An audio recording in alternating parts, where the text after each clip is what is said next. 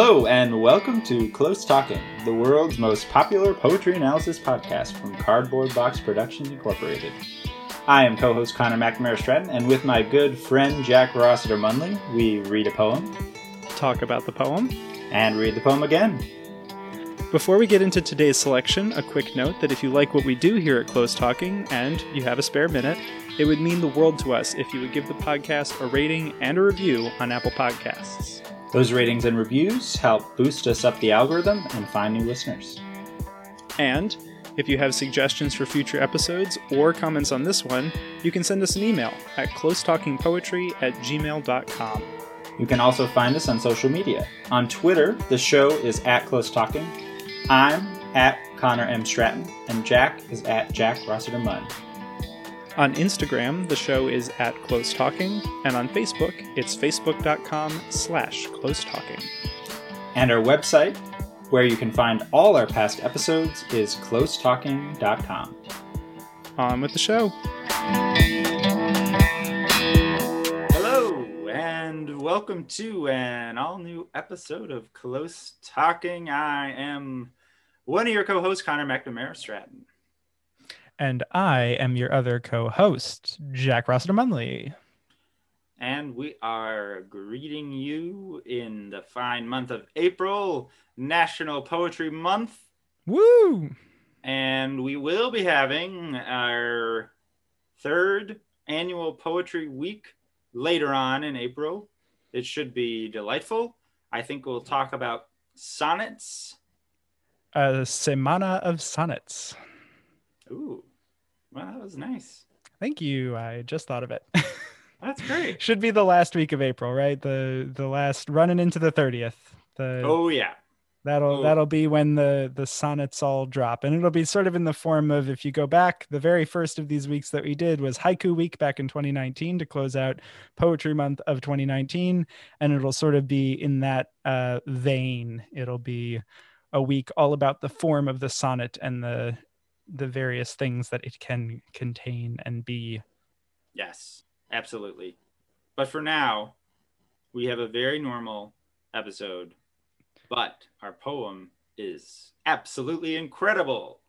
Well, that that would be pretty normal for us, though, right? Eh, eh, True, that's- very true. What Jack. surer sign of a normal episode than an incredible poem? I'm telling you. You make a good point. this one is a personal favorite of mine. I picked it because in our spring of COVID, our second spring, this one had a strange resonance. And it's it's the very first poem of William Carlos Williams, Spring and All, which is sometimes called Spring and All, sometimes referred to as its first line uh, by the road to the contagious hospital. But yeah, w- uh, Williams was. There's actually two poems that you might know. One is the Red Wheelbarrow poem, So Much Depends Upon a Red Wheelbarrow Glazed with Rainwater Beside the White Chickens, that all teachers in high school who do not like poetry give to their students and say, see, poetry sucks. Um, Hey, look, it's a poem. Deal with it. yeah. But then the heavily memed, this is just to say, a plum poem where Williams has taken some plums. I ate your plums. um, and You're he's plum out of luck. it was a very early sorry not sorry It was moment. plum foolish of me. really plumbing the depths of uh, something. Yep. Plum. Bring it all, which is a very interesting book. It's it's half prose, half poetry. He's got a lot of exuberant manifesto prose vibes about the imagination. It's great. We'll talk more about that later. So for Um, all the uh, the meme lords out there, are we gonna say that Spring and All is sort of the meme Bible? Like this is. It's also hilarious to me that of all poems and poetry, William Carlos Williams is the one who has most inserted himself into meme culture. I feel like that's pretty great. Um, based just on the fact that part of his poetic project was, you know, bringing American vernacular into the world of uh, poetry. The fact that that effort transcends generations and mediums and is now in the hands of readers being inserted into a whole new mimetic online vernacular culture. It's like this fascinating continuation that is probably the closest that memes come to, you know, giving a lot of uh, sentimental feelings for me. and I do, I do love memes. Oh yeah, I mean, we're all about memes here.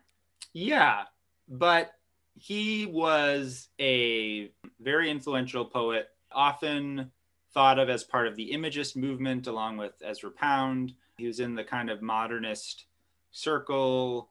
He is a legend. Yeah, we can talk more after we read the poem. Sounds good. This is By the Road to the Contagious Hospital by William Carlos Williams. By the road to the contagious hospital, under the surge of the blue mottled clouds driven from the northeast, a cold wind. Beyond the waste of broad, muddy fields, brown with dried weeds, standing and fallen patches of standing water, the scattering of tall trees. All along the road, the reddish, purplish, forked, upstanding, twiggy stuff of bushes and small trees with dead brown leaves under them, leafless vines. Lifeless in appearance, sluggish, dazed spring approaches. They enter the new world naked, cold, uncertain of all save that they enter. All about them the cold, familiar wind. Now the grass, tomorrow the stiff curl of wild carrot leaf. One by one, objects are defined. It quickens, clarity, outline of leaf, but now the stark dignity of entrance. Still, the profound change has come upon them Rooted, they grip down and begin to awaken.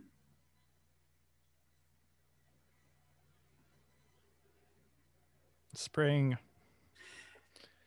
Uh, the play-by-play is it's about spring, and spring springs it happens. Spring sprungen. All over um, the place. Surging spring, overtaking. Yep the waste. Yes. I mean, yeah, that's pretty much all that happens. There's some some plants that are starting to grow as they do in spring. And the poet observing this has thoughts about spring that may include things beyond plants. And that's all for close talking. Hope that's you enjoyed pretty much it. it. We've done it again. Good poem. Good good spring. Everybody get outside. I don't know why you're listening to the podcast. I guess you could download it and then listen to it outside. Get the sun on your face. Go look at some plants. Spring. Have fun. If you're in our hemisphere, obviously this is a global podcast. If it's fall where you happen to be, you know. And we're outside. sorry. I mean, this podcast is not for you right now. Yeah. Sorry okay. about that wait six. We've months. got episodes from the fall. You can listen to October. We have. I know great... it's not October. I mean, that's still October here, fall, but like fall stuff. It's a fall, yeah. I mean, October of the North is like April of the South. Yeah. Yeah, it literally is. it's six months away. You've done it again. It's absolutely correct. this poem is really cool because the play by play is basically it's spring and I noticed. Um, but even reading through it, you can feel that there's a lot more to it than that. And I think, at least for me, the, the like the overriding thing that this poem does so well that I think is really interesting, and I'm curious for your thoughts on, is like the power of setting, because a lot of this is describing the scene, and you can kind of go through the poem, and it's almost a shifting personal decision about where you think the scene has been set. I personally think it could extend all the way down to the beginning of the last stanza, but most clearly it's maybe the first two stanzas really give you a clear idea of where you are. But for me, there's a, a bit of a difference between the scene and the setting. So the scene is like everything that's there. The setting is the iconic first line by the road to the contagious hospital which is never mentioned again. But the reason that this poem, as you're reading it, and it is more and more and more and more and more and more and more about spring, you know it's not just about spring because the very first line lets you know that you're on a road to the contagious hospital. And in a book that's coming out in 1923, five years after the Spanish flu pandemic, yep. written by a doctor, which, you know, I think most of our listeners are probably familiar, with. which, if you're not, William Carlos Williams spent most of his life as a doctor, in addition to writing, you know, genre defining poetry. He was also a doctor. And when this book came out, he was 40, which means that he was 35 when the Spanish flu was happening. So he was a full adult and doing doctor stuff during that time. Whether or not you know that biographical information about him, the introduction right at the beginning of the poem of by the road to the contagious hospital puts all of this into just a completely different perspective and gives such a different tone to it overall but i'm i'm interested for your thoughts kind of generally about that kind of setting in poems. And if you can think of any other examples where it is kind of this stark that the setting gives such a different shape to what the poem is doing. Yeah no you're so right. Um, the Poetry Society of America had asked different poets to pick poems that they were returning to during the pandemic. And Rae Armantrout, who we have done a quite a difficult poem and by her, uh, she had picked this one, and and she wrote about it a little bit, which I which I found a helpful framing. And she kind of says, so as many of you know, Williams was a doctor uh, he was working in the era before antibiotics. When he says the contagious hospital, he's likely referring to a separate building or a wing for people with contagious diseases. Then, as now, doctors had to expose themselves to infection, and he, probably saw too many patients who could not be helped. Sometimes he needed to turn his gaze elsewhere. Now that I think about it, it reminds me of Rick Barrett's poem, Child Holding Potato, which we did, which begins when my sister got her diagnosis. I bought an airplane ticket, but to another city, where I stared at paintings that seemed victorious in their relation to time. And then the rest of the poem purely describes the paintings. And that one's more explicit, where there's like the speaker is sort of literally avoiding, you know, like I'm flying elsewhere basically to avoid this hard news. Well, some of what I find interesting is that there's this um, almost paradoxical restraint by putting it first, which I think is also true of the the Rick Barrett poem, because I do think that like the traditional narrative impulse would be to put that reframing at the end and just like surprise your reader and then all of a sudden what they thought was going on is reframed and that can be done really effectively and interestingly but it can also make the reader or viewer the the first thing i think of is a there's this movie remember me and basically the whole movie happens and then at the end you find out that it's 9-11 and like oh god. all of a sudden it's 9-11 so all of a sudden everything you've been watching is different.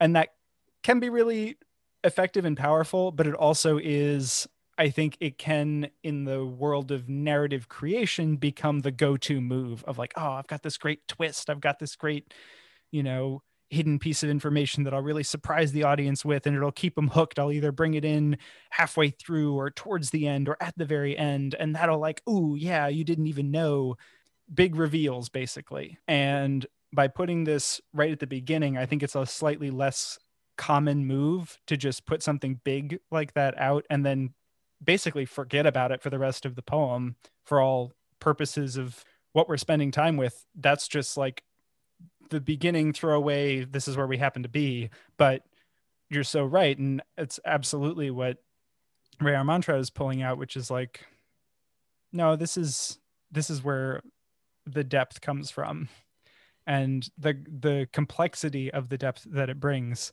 but I do find it interesting to have it right there at the beginning and so plain. And then also so tossed aside. It is a clause that takes up one line and then we're on to spring. And there's maybe echoes of it at the end when the language becomes such that you can take it and apply it not just to plants in the natural world, but maybe to people as well. But, you know, that's also not made explicit in the poem. It's not like there's a line at the end as straightforward as the beginning that's like, and then as I walked through the doors of the contagious hospital, I remembered those plants and thought, ah, we shall yet again triumph over disease or something. you know, like it yeah. It continues down the the road of just being like, yep, this is where I was, and that's important. But also I'm looking at at spring, and that's maybe just as important, if not more important, in different ways. Yeah, totally. I I really agree with all that. Yeah, and I think it it makes me think a little to, a bit too about the kind of the context that Williams was writing in, um, which which has also you know resonance to today. Uh, certainly the the pandemic, but also you know like World War One had just happened, and and then even more specifically, T.S. Eliot's The Wasteland had come out a year before, and Williams was not happy about it. Shots fired. Yeah. Shots fired. He basically wrote this book as a kind of like, this is my not wasteland book. Yeah, and how um, many wasteland tweets and memes do you see these days, huh? huh? Who won that in the long run? Another big W for old WCW, I think. totally. Um, in the introduction of I have the book, and C.D. Wright, rest in peace, had wrote the introduction to a reprinting of Spring and All, and the other thing too is like this time there's a lot of really big poetry literature happening. Wallace Stevens had just published his first book, Harmonium. Jean Toomer had had published Cane in the same year, I think, as this. Yeats just won the Nobel Prize. And then like Marianne Moore and Gertrude Stein were on the scene and even outside of poetry just in literature generally it was such a time of like major attention focus and flux i think that that post world war one period where so many people in in the arts were reckoning with what was what had just happened and the way that they were seeing mass produced especially but just generally the way that they saw kind of literary and narrative arts used for evil was becoming so apparent obviously even more dramatically in the second world war. But like putting yourself in the minds of people who care about art and literature in that era like never before on that kind of mass produced scale had that devastation been seen and that really freaked a lot of people out. I mean the yeah it, it's just such a, a time of like reevaluation and rethinking and, and change. It's it is a, a very fertile time. Which I think actually that's kind of the larger resonance that I feel. I mean, I, I don't know if we're too in it right now to discern the kind of, or at least I cannot discern like what, how the art that's being made right now will be, you know, categorized. But like, you know, in in this broad sense, the modernist arts, and you because you also have like Duchamp and like this kind of really kind of like fuck you, you know, Magritte with his not pipe pipe crap, and the you know Duchamp and his toilet stuff and things. I mean, I think the the current era's ce n'est pas un tweet is basically the same situation. I think we're dealing with a very similar kind of uh, aesthetic reframing of a priori concepts. You know, this is ce n'est the... pas un tweet. Has somebody tweeted that yet? I feel like somebody. Well, actually, the that. pipe the pipe has a bit of a meme life. I think. Yeah, that's true. Um, What Anyway. if you put up a picture, what if like a Magritte painting and you're like, ce n'est pas une crite, but it's like apostrophe crite, like Magritte, you know? yeah. So the big paradigms and ideas and projects of the day, modernist art in a broad sense was challenging in response to the horror of World War One, the pandemic, and also this kind of skepticism, you know, industrialization, uh, all the all these things. But then, you know, T.S. Eliot writes The Wasteland and is like, all this stuff is he was very negative about it, but he also was very um, I mean, I like the wasteland, but like there's Sanskrit and Latin, and it's very like elite statuesque poetry.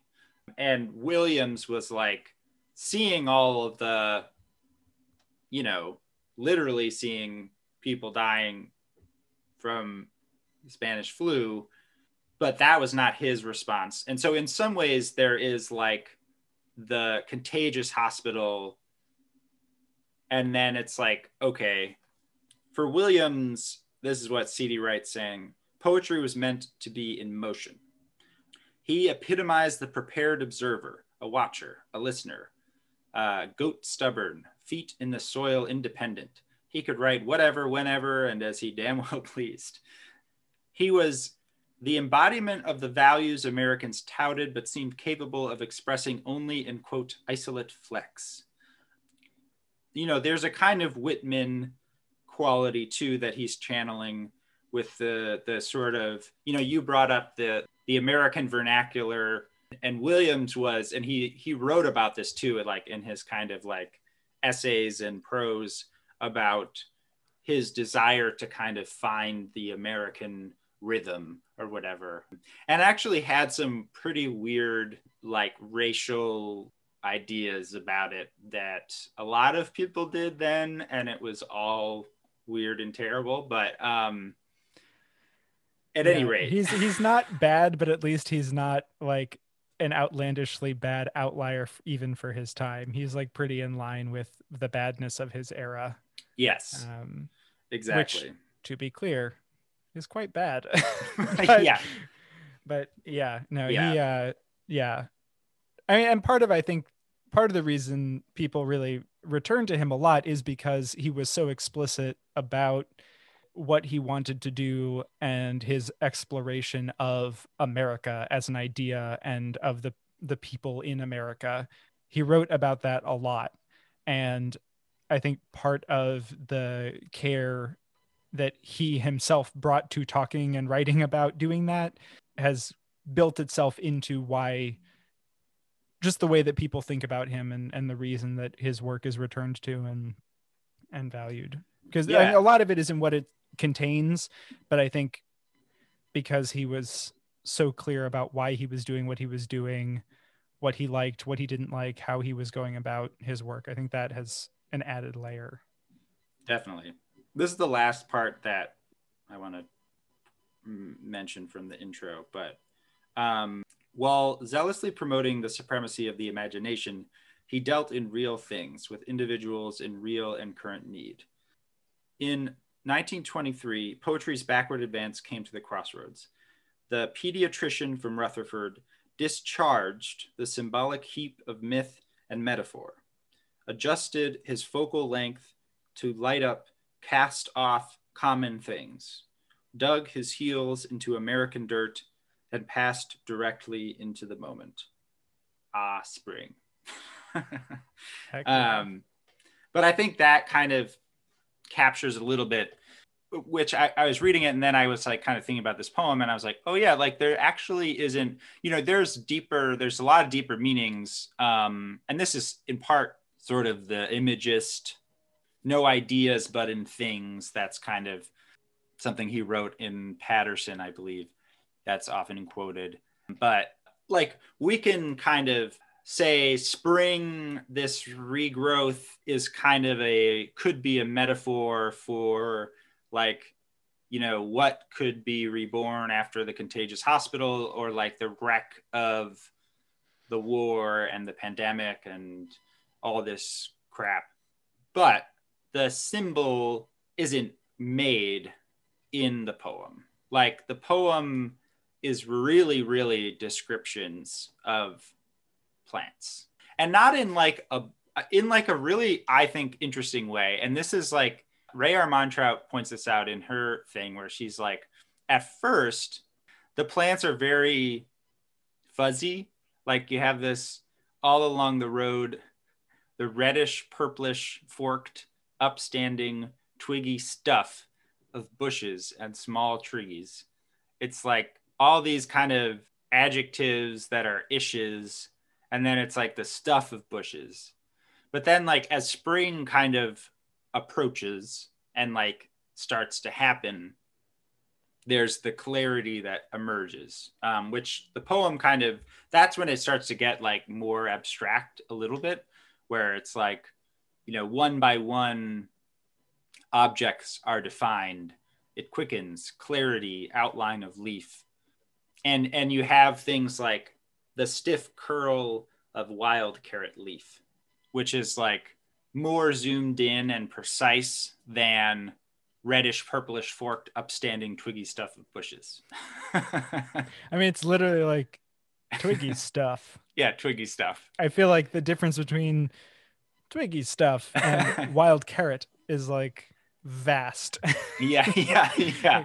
It's uh, you know, it's some twiggy stuff by the road. eh, reddish, I guess. I don't know. and it's not like there isn't already a lot of care in the language around the natural world. I mean, I think calling the move from the contagious hospital to under the surge of the blue mottled clouds is like okay cool um, or uh, the scattering of tall trees is a nice phrasing for that and it's very evocative and clear at the same time as being poetically interesting. But yeah then you get this this stanza about the twiggy stuff and it's like i do like at the end of that the transition from leafless to lifeless. I think that's kind of neat. Hmm. um it's just fun from the end of one fun. stanza to the beginning of the next. It all stays in the same kind of mode but it is a neat little thing that pops out language wise as you go through yeah, and and I just I feel the uh, the other reason is is really like we're in spring and I've just been in the US the vaccines are rolling out. Obviously our government's opened up too soon. There's now rising cases.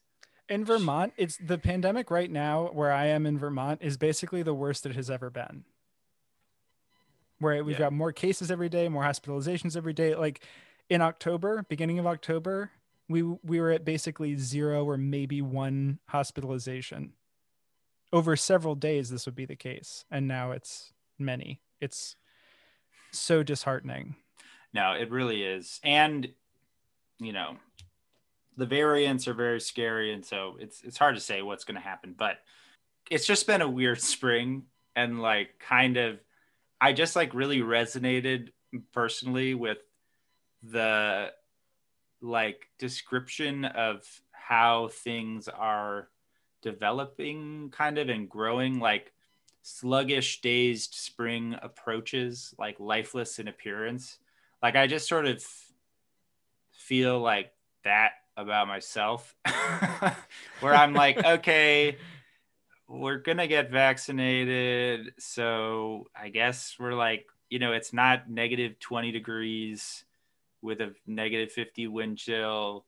We can like start seeing people and not be so isolated but like uh but then it's like they enter this new world the new world naked cold uncertain of all save that they enter which i also feel like myself because there's also this sense of the world has I mean, just profoundly changed over the past year and more. It's just, it's really unclear, like, what the world will be after the pandemic. That has become increasingly my sort of thought process just even in the last week because I think you're right. Like we're reaching a point where it is actually possible to consider what is the new normal. Interestingly, this poem did also circulate, probably because of the sometimes used title and obviously the opening line. It it began to circulate a little bit last spring, but it definitely I think hits a little bit harder and maybe even more accurately and acutely in this second spring of COVID. Because I feel like I don't know. I mean, you can bring whatever you want to a poem and it can have resonance for you however it does but i think the most natural resonance reading through this is like if it's last spring you are lamenting that there is not this kind of opening and this rooting and gripping down and awakening. Like that's just not happening and that's kind of how the poem hits and then because it mentions a contagious hospital there's a an explicit tie into what's going on. Whereas now i feel like the contested nature of the opening and the resilience that the last stanza seems to hold like that feels more matched to this moment than last spring at least for my experience of the pandemic. I can't obviously speak to anyone else's. Yeah. No i agree with that. The general like kind of you know one by one objects are defined and then this rooted they grip down and begin to awaken those sort of moments of like the rush and I'm like, I'm here, everything's a blur, twiggy stuff of bushes. Mm. And then it's like, okay, that's a vaccine. like that's a a thing. This is a thing. These are knowable, holdable items. And then like through that kind of identifying process there's the rootedness like of the plants. And i think that too the other thing in general is just like that kind of connection with earth and the outside world and attention to it and attunement to it. I mean it's interesting because and this is i think one reason why I appreciate Williams is like he's different from the kind of British romantic poets that that are in nature and it's this kind of sublime terrifying everything's full of meaning and like nature is this wild beast and I don't know like there's this kind of over the topness which I also like, but oh, it's great. Yeah, it's, I think it's great. The untamable, unknowable, vast yeah. reaches of the wilderness. yeah. So how how doth we fathom it? We cannot. Let us stand in its in its glory and despair. Yeah, yeah. It's all very fun. it, it's good stuff. It's cool it's, stuff. Yeah, it's good. It's good stuff. But this is this like, is this is nice. this nice. is my experience of nature more often. I'll say that yeah, I mean, most of my experience with nature is twiggy stuff of bushes, like yeah. reddish, purplish. I'm like, that's as far as I can get. I'm not but, getting spooked by mountains, you know. yeah. I'm not like, oh no, a rocky. Ugh. Yeah, yeah. Um, the attention to things as they are, and also the the sense too of just like being, you know, like still the profound change has come upon them rooted they grip down and begin to awaken. It's it's the rootedness that is the key obviously like in the the biological process for for plants. Is that how they do it? Yeah they, they it's really um those roots huh. doing a lot of work. I don't know. To be an observer in this sense is is one of the I don't know the things of of poetry that I that I appreciate the most. I like that you bring that up. I sort of think of it. this is probably just because of what I've been watching a lot of, you know, at this stage in the pandemic. But it's sort of like uh, the various reaches of the Marvel Cinematic Universe. Where like I love, absolutely love Thor Ragnarok. Probably one of, if not my favorite film in the franchise. However, I'm watching Falcon and the Winter Soldier, and yeah, there's like super soldiers and whatever, but it's a much more grounded story with human characters, and they're dealing with things like lack of distribution of resources because half of humanity left and then came back.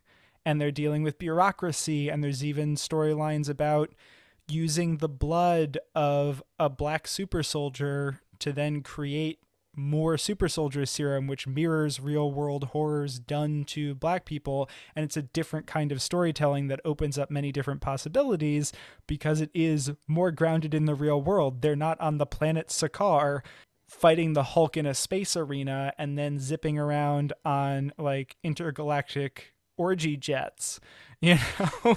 It's a very i i can love both but one of those is my boy pbs you know percy bysshe shelley hanging out in the romantic world. And then hmm. the hmm. other is like wcw keeping me grounded. And i think there's a lot of value in both, but you do just get such a different texture of storytelling, or in this case, just a different texture of experiencing the world that I really, really like. And I do think that this is because it focuses on nature, like you can point to other examples like relationship to a deity in romantic versus, you know, non romantic literature. This poem in particular is a nice counterpoint to that. Yeah, absolutely. And it's also it's another thing too of which of course the pandemic is its own reminder, but you know, the the climate crisis is another inflection point where we're where the kind of like idea that humans can just dominate nature and like use and plunder it and extract from it and get what we need from it and that that'll be fine is you know more and more viscerally becoming obviously not true. And so there's a i think i don't know. I, i've also just been thinking more about that where it's work that is is more in touch with the world as it is and its processes um, feels like really important at this point. Because I think we need to be kind of developing a new imagination for how you know we as a society and whatever are like treating the world. And i have just like in my head it's uh, I think of it as Connor's first New York story because this book, Spring and All, I had it was over the summer. I was in college. I think it may have just been so it came out in 23, but then New Directions printed, reprinted Spring and All, but like as it was originally, like a facsimile. And I had this very, what now is like a very formative, but also like cliche New York experience where I was like there and then I like finished whatever I was doing and then I like went to McNally's bookstore, which is this very cool bookstore in Manhattan. And uh, I was like, you know, exploring the poetry section. I found this book and I was like, ooh. I started reading it in the bookstore. And then, and it's, I really recommend reading the whole book. I, I cannot recommend it enough because the prose is is kind of wild, but it's just like very energetic and fun and like and like kind of and then just like the the thing that it establishes is like the red wheelbarrow when it's presented by itself comes off as the most pretentious precious poem uh, of all. But in the book it's just like he's just dashing these poems off basically and anyway then i was like okay i gotta buy this. This is this is good. And then i just read it on the train. I think i took the q up to astoria where i was staying with some friends. Excellent um, train line. great train line. And i was reading it on the train. And i just was like that's the whole story. It's just me reading spring and all on the train. And i i read the book probably in like one like extended sitting because it, it goes by pretty quickly but it's also it's just it was like captivating and like energizing. And i was like whoa i don't know. It was one of the times when i was like poetry has got something for me uh in like a deep way and a way that i want for myself like on my own like independent of okay, of all the dumb classes I have to take in, in school, poetry is probably the coolest of those, the least dumb. As everyone thought, I know. I know. I was a fool. I didn't realize it. But no, um, but still, I mean, those are important realization points where you're doing it just for you, and then you think, oh, wait a minute, there's something here that's like I'm having a different feeling than I do when I read, yeah, you know, a history book or a play or whatever. Because like you know, you can have lots of interests, but sometimes one of them suddenly hits you a little bit differently, and that's Yeah. that can be an important moment. Yeah, exactly. And it was very like New York in the sense that I was like on the train. I was like reading this amazing book. And then I would look up and I was like, all these random people going about their lives and I'm being transformed before their eyes and they have no idea. And then like, you know, the Q like goes above ground in this magnificent way. Um, and you can you know, see Queens and see Brooklyn and see Manhattan. Yeah, it was pretty cool. That's very Um, neat. Should we read it again? I think we should. Let's hear it. All right. This is By the Road to the Contagious Hospital by William Carlos Williams. By the road to the contagious hospital, under the surge of the blue mottled clouds driven from the northeast, a cold wind. Beyond the waste of broad, muddy fields, brown with dried weeds, standing and fallen, patches of standing water, scattering of tall trees. All along the road, the reddish, purplish, forked, upstanding, twiggy stuff of bushes and small trees with dead brown leaves under them, leafless vines. Lifeless in appearance, sluggish, dazed spring approaches. They enter the new world naked, cold, uncertain of all save that they enter. All about them the cold, familiar wind. Now the grass, tomorrow the stiff curl of wild carrot leaf. One by one, objects are defined. It quickens, clarity, outline of leaf, but now the stark dignity of entrance. Still, the profound change has come upon them. Rooted, they grip down and begin to awaken.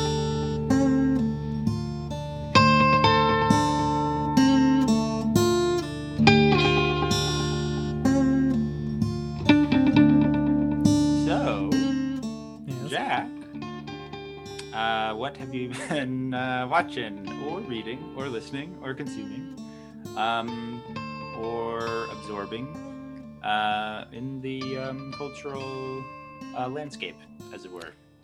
Well, I wish you'd asked any other question because, unfortunately, on advice of legal counsel, I am being uh, told that I should refuse to answer on the grounds it may incriminate me. Wow. Pleading, no, just kidding. Um, Have you been on the piratebay.org torrenting new items? can neither confirm nor deny the ways in which I watch movies that are not available on streaming services I subscribe to or tennis matches. Uh, this is something that I've been really joyfully. I don't know if joyfully is the right word, but just something that I really appreciate, which is the newsletter Men Yell at Me by the journalist Lyz Lenz. Um, I first became aware of her when she wrote what I firmly maintain, and in fact, regularly mention on Twitter, is the best profile anyone's ever written of Tucker Carlson in the history of the world. It opens with the immortal line Tucker Carlson is shouting when he tells me he isn't shouting. And it just gets better from that point on. And she has a newsletter that comes out regularly. There's a, you can pay to get it more often, to get more editions of it. It's through Substack. Um, and there's also, you can sign up and get it for free.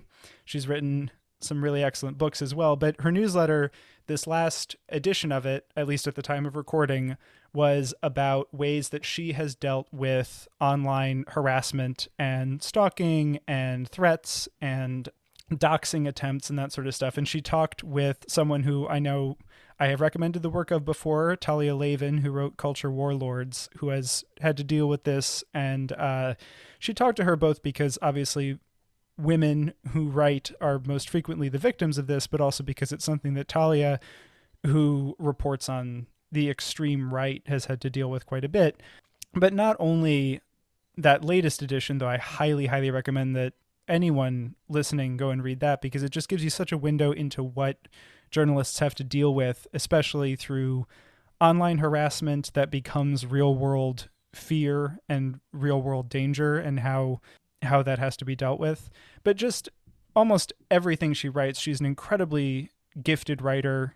She puts so much work into her reporting, just has a perspective that I, I think has really enriched my understanding of existence, basically. So I recommend the Men Yell at Me newsletter from Lyz Lenz. So that's my recommendation. But Connor, what have you been osmosing, experiencing, dwelling in, reading, watching, listening to? What's uh what's fueling the Stratton fire today? Well, let me tell you, Jack. I'm I'm late to this party, but I don't often get a chance to watch horror movies, partly because I don't love them most of the time, and also because my lovely partner Sarita really doesn't care for them. But the other night I watched Midsommar, and that movie is on fire. It is so good. It's incredibly uh, good. Yes. It's very good. It is one of the few horror movies, in my humble opinion, that has a good ending. And there's just crazy things going on. It makes very good use of the human voice and the scary things that happen when a lot of people are making sounds from their mouth. Um, the colors are wild. Proto white European pagan stuff is creepy and great and weird. And Florence Pugh is amazing and does like kills that role. And uh yeah, watch that movie. So good. It's it's excellent. I have watched it. but okay. I will watch it again. I've actually been thinking about seeing it again because I'm very similarly, I don't usually do horror, but I don't know what possessed me. I just I sat down with it and I was like, wow, that's amazing. and yeah. I've been wanting to rewatch it